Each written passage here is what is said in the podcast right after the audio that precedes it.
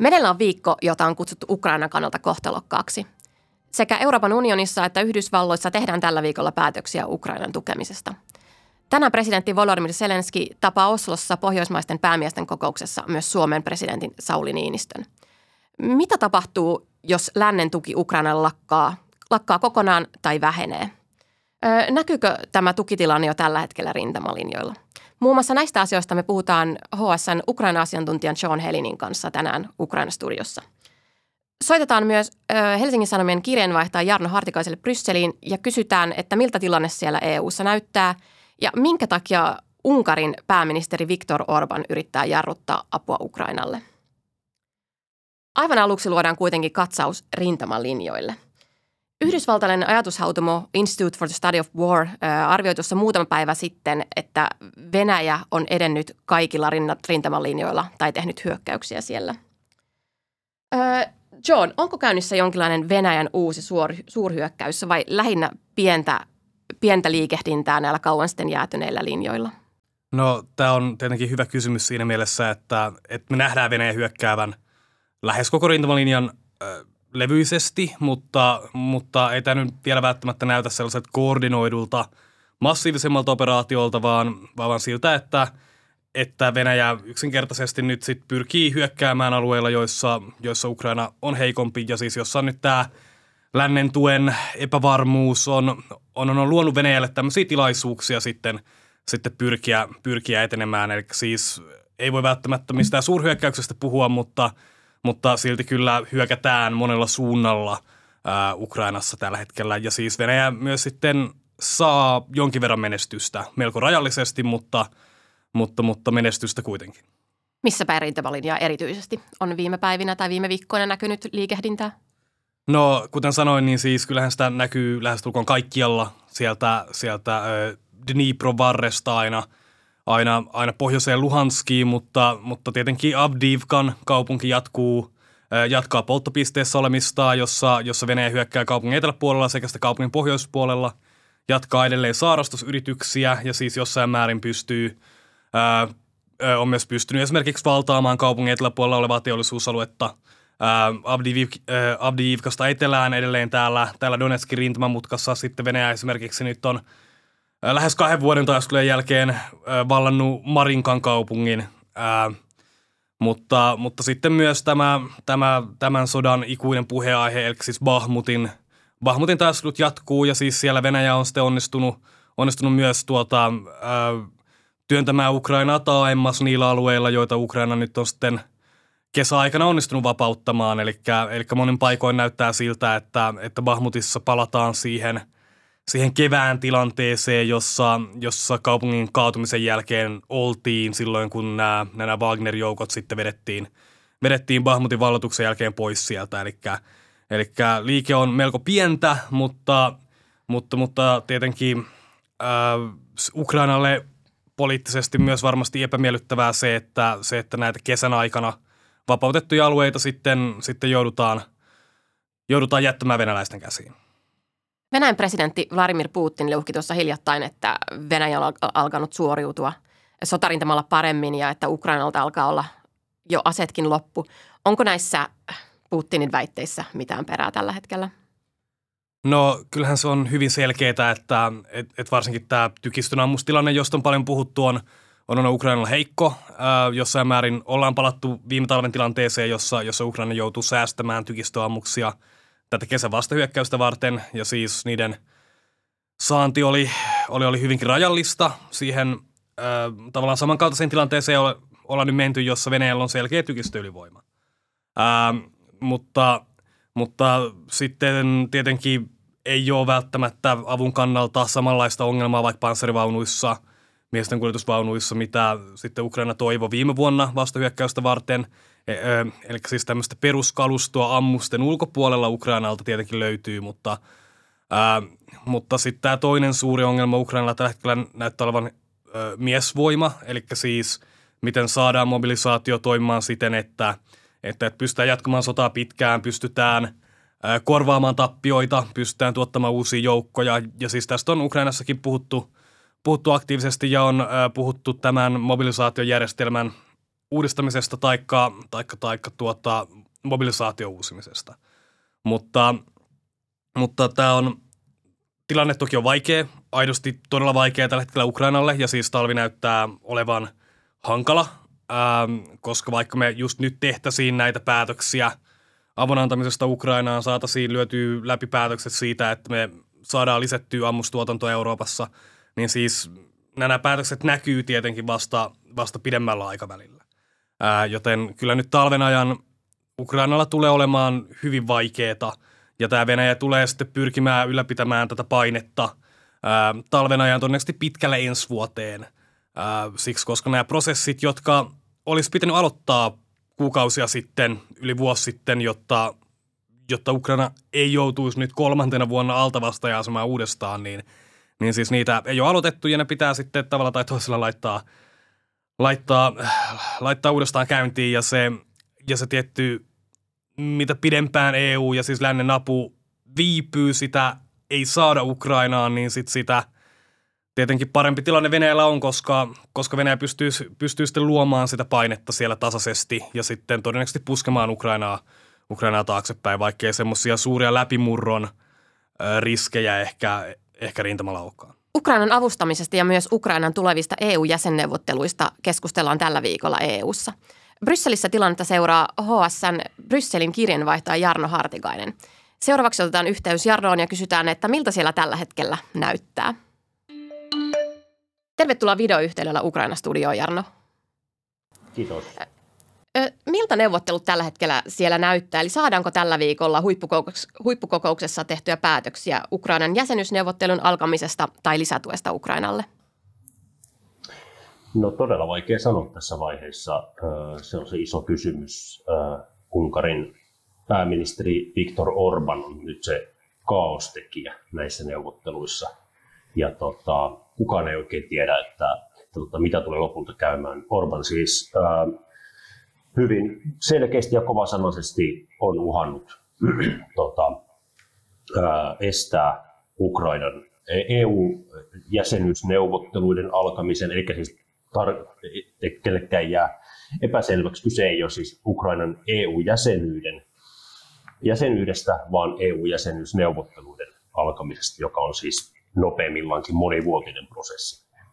Ja, ja hän on uhannut e- estää näiden neuvotteluiden alkamisen ja hän on myös uhannut estää tämän 50 miljardin euron tukipaketin myöntämisen. Joo, Orban on äh, ainakin brittilehti The Guardianin mukaan juoninut myös Yhdysvalloissa tuen estämiseksi siellä, siellä puolella Atlanttia.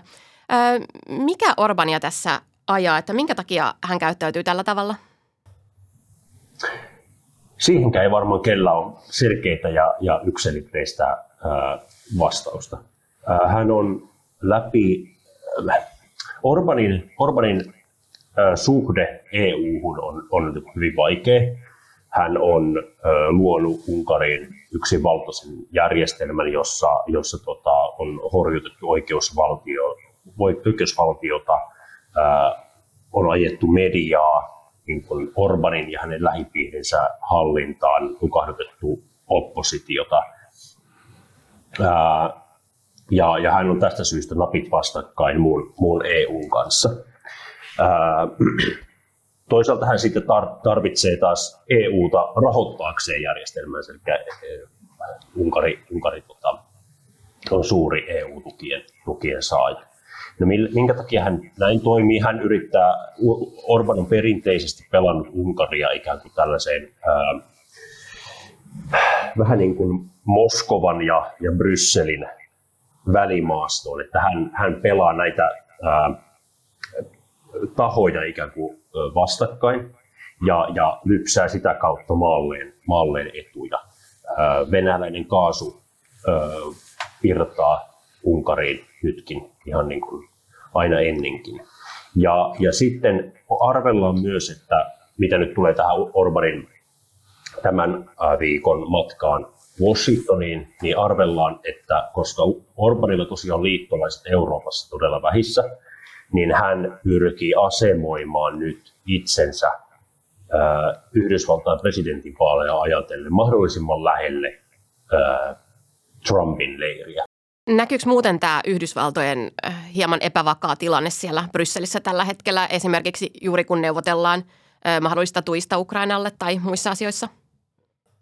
Näkyy, näkyy. Se on täällä se, Euroopassa on se koko ajan se suuri huoli. Yhdysvallat on siis suurin Ukrainan aseavun toimittaja ja he on myös ö, muutenkin tukee, tukee Ukrainaa vahvasti. Ja, ja se suuri pelko Euroopassa on, että entä jos Yhdysvallat väsyy tähän tukemiseen tai, tai tuolta sieltä tulee se poli, poliittinen vallanvaihto, joka johtaa tämän tuen loppumiseen. Kuinka Eurooppa pystyy silloin ikään kuin astumaan tilalle ja ottamaan sen roolin ää, Ukrainan, Ukrainan pääasiallisena ainoana, melkein ainoana tukijana. Ja, ja tämä heijastui nyt esimerkiksi näihin tämän viikon neuvotteluihin, jossa on tosiaan tarvittu sopia tästä ää, 50 miljardin euron tukipaketista, joka olisi neljän vuoden paketti Ukrainalle, jolla rahoitetaan valtion, valtion menoja. Kun, kun Yhdysvalloissa tämä paketti on, heidän oma rahoituspaketti on, on tota, poliittisessa lukossa, niin valtaosa Euroopasta näkee näin, 26 jäsenmaata näkee niin, että, että Euroopan on entistä tärkeämpää tässä tilanteessa ää, osoittaa tukea ja antaa tämmöinen monivuotinen sitoumus Ukrainalle. Mutta sitten on se yksi jäsenmaa, eli Unkari, joka taas argumentoi, että koska, koska tuota, Yhdysvallat on vetäytymässä Ukrainan tukemisesta, niin Euroopan ei, pidä, Euroopan ei myöskään pidä Ukrainaa tukea. Miten tästä nyt edetään, että koska saamme tietää, että hyväksytäänkö, hyväksytäänkö tämä tukipaketti EU:ssa? No, huippukokous alkaa huomenna torstaina ja, ja tuota, sitten se on nyt budjetoitu kaksipäiväiseksi, niin kuin nämä tuppaa perinteisesti ovat, mutta, mutta tuota, kaikkien odotus on se, että kaksi päivää ei riitä. Että täällä voidaan nyt sitten istua koko viikon loppu. Selvä juttu. Tsemppiä sinne Brysseliin ja kiitos paljon Jarno. Kiitos. Jos lännen tuki Ukraina todellakin loppuu tai ainakin hiipuu, niin miten se näkyy konkreettisesti sotarintamalla, John? No, jos se tuki kokonaan loppuu, jos ei näitä päätöksiä saada tehtyä, jos ei, jos ei EU ja siis Yhdysvallat selkeästi pysty tukemaan Ukrainaa tulevina vuosina, ja siis puhutaan aidosti vuosista, eli 2024, 2025, todennäköisesti vuoteen 2026 asti, niin siis kyllähän tämä, tämä, tämä menee kulutussodaksi, jota sitten Ukrainan on – ilman lännen tukea äärimmäisen vaikea voittaa kulutussotaa Venäjää vastaan. Eli vaikka Venäjä ottaakin nyt, nyt tässä nykyisessä hyökkäyksessä esimerkiksi Abdijivkassa massiivisia tappioita, niin siis se on, se on näyttänyt olevansa halukas ähm, tavallaan viemään sodan jonkinlaiseen maaliin, jossa se pystyy, pystyy sitten, sitten esiintymään voittajana, jossa sen se omat tavoitteet täyttyy ja se, ja se tietenkin Ukraina on – riippuvainen tässä sodassa lännen tuesta. Ukraina on riippuvainen siitä, että, siitä, että me, me voidaan toimittaa Ukraina ammuksia, me, me voidaan toimittaa Ukrainaan panssarivaunuja, mutta, mutta myös sitten kaikenlaista muuta tarviketta. Ja se, ja se tietenkin tämän, tämän sodan käynnin itsensä ulkopuolella Ukrainan valtio, Ukrainan – talous on, on, on myöskin äärimmäisen riippuvainen lännen tuesta. Eli jos nyt me päädytään Euroopassa ja siis Yhdysvalloissa jonkinlaiseen täyteen paralyysiin, jossa, jossa tukipaketteja ei vaan saada läpi, niin siis kyllähän se suoraan vaikuttaa pitkällä tähtäimellä Ukrainan kykyyn aidosti käydä tätä sotaa sekä sitten tietenkin siihen, voidaanko nämä moni eurooppalaistenkin maiden ääneen lausumat tavoitteet Ukrainan voitosta vuoden 2021 vuoden 91 rajojen palauttamisesta oikeasti toteuttaa. Ja siis jos ei se apu mene läpi, niin sit siinä vaiheessa kyllä on siis pakko puhua siitä, että, että, että näitä rajoja ja sitten ei voida palauttaa. Ja se konflikti tavalla tai toisella jäätyy, oli se sitten no, jäätyminen ilman niin kuin mitään tämmöistä formaalia sopimusta taikka, taikka, taikka sitten se, että Ukraina joutuu sopimaan huonon rauhan, jos ei, jos ei länsi pysty tukemaan Ukrainaa pitkässä juoksussa. Suomihan tässä teki juuri päätöksen myös ammustuotannon lisäämisestä, mutta yksinään Suomen apu ei tietenkään so, sodan suuntaa muuta. Mitä, niin, mitä ihan konkreettista apua Ukraina tarvitsisi länneltä nyt ja sitten ensi vuonna ja tulevaisuudessa? No siis, no tykistöammuksesta puhutaan paljon, ähm, mutta, mutta, mutta näiden tykistöammusten lisäksi paljon on puhuttu siitä, että, että, ensi vuonna tärkeää olisi, olisi luoda Ukrainalle kyky linnottaa, eli siis tähän mennessä Venäjä on ollut huomattavasti parempi linnoittamaan, tekemään puolustuslinjoja, puolustamaan muutenkin Ukrainalta tämmöinen laajamittainen linnoittamiskyky on vähän puuttunut, eli siis siihen tarvitaan varmasti kalustoa, mutta, mutta myös sitten varmasti koulutusapua siinä mielessä, että, että, että Ukrainalla olisi sitten resursseja kouluttaa se, se määrä reserviläisiä, mitkä tarvitaan – mutta, mutta sitten myös tämmöinen, kun nyt mennään staattisempaan vuoteen, tai siis pyritään menemään staattisempaan vuoteen, niin sitten Ukraina tarvitsee lisää pitkän kantaman kykyjä, joilla se pystyy vaikuttamaan Venäjän syvyyteen, häiritsemään ää, Venäjän ää, logistiikkaa, häiritsemään Venäjän komentorakenteita, eli siis osittain varmasti tarvitaan lisää ohjuksia, mutta, mutta myös olisi hyvä, mikäli me, me pystyttäisiin lännessä alkaa tuottamaan – Ukrainalle esimerkiksi pitkän kantaman droneja, me ei tällä hetkellä tehdä sitä juurikaan. Ää, ja siis iso osa tietty tämmöisten niin kutsuttujen itsemurhadronien komponenteistahan tulee esimerkiksi Kiinasta. Mutta, mutta tota, tämän kaltaista kalustoa, mutta sitten myös todella perusasioita. Eli Ukraina tarvitsee miehistön kuljetusvaunuja haavoittuneiden evakuointiin. Se on, se on jatkuva ongelma. Eli siis – se, että Ukraina saisi sitten taistelijat, jotka haavoittuu mahdollisimman nopeasti hoidon piiriin ja siis mahdollisimman turvallisesti.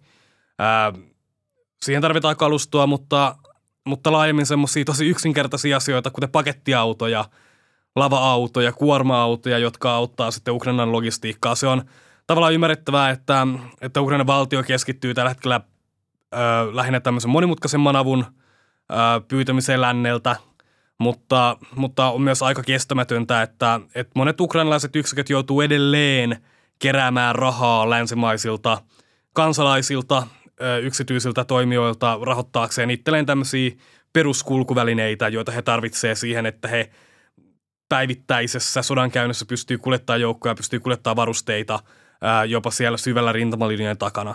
Eli siis tässä on paljon semmoista ehkä vähemmän mediaseksikästä apua, mitä Ukrainaa voidaan antaa aika helposti lännestä ää, ilman sitä, että me, että me myöskään sitten laitetaan näitä ää, vaikeita poliittisia päätöksiä, tuotantolinjoja isommin käyntiin, vaikka, vaikka, vaikka sekin toki on tärkeää. Kaiken ei tarvitse olla niitä panssarivaunuja tai hävittäjiä. Kaiken ei tarvitse aina olla panssarivaunuja ja hävittäjiä, vaikka siis niilläkin toki oma merkityksensä on, mutta, mutta, mutta usein perusasioilla pystytään sitten saamaan isompaa, isompaa jopa teknistä vaikutusta samalla rahalla, mitä, mitä, mitä pienemmällä määrällä tämmöistä erikoiskalustoa, vaikka, vaikka se erikoiskalusto toki on tärkeää. Kiitos jälleen John ja kiitos myös meidän katsojille ja kuulijoille. Ukraina Studio palaa jälleen ensi viikolla.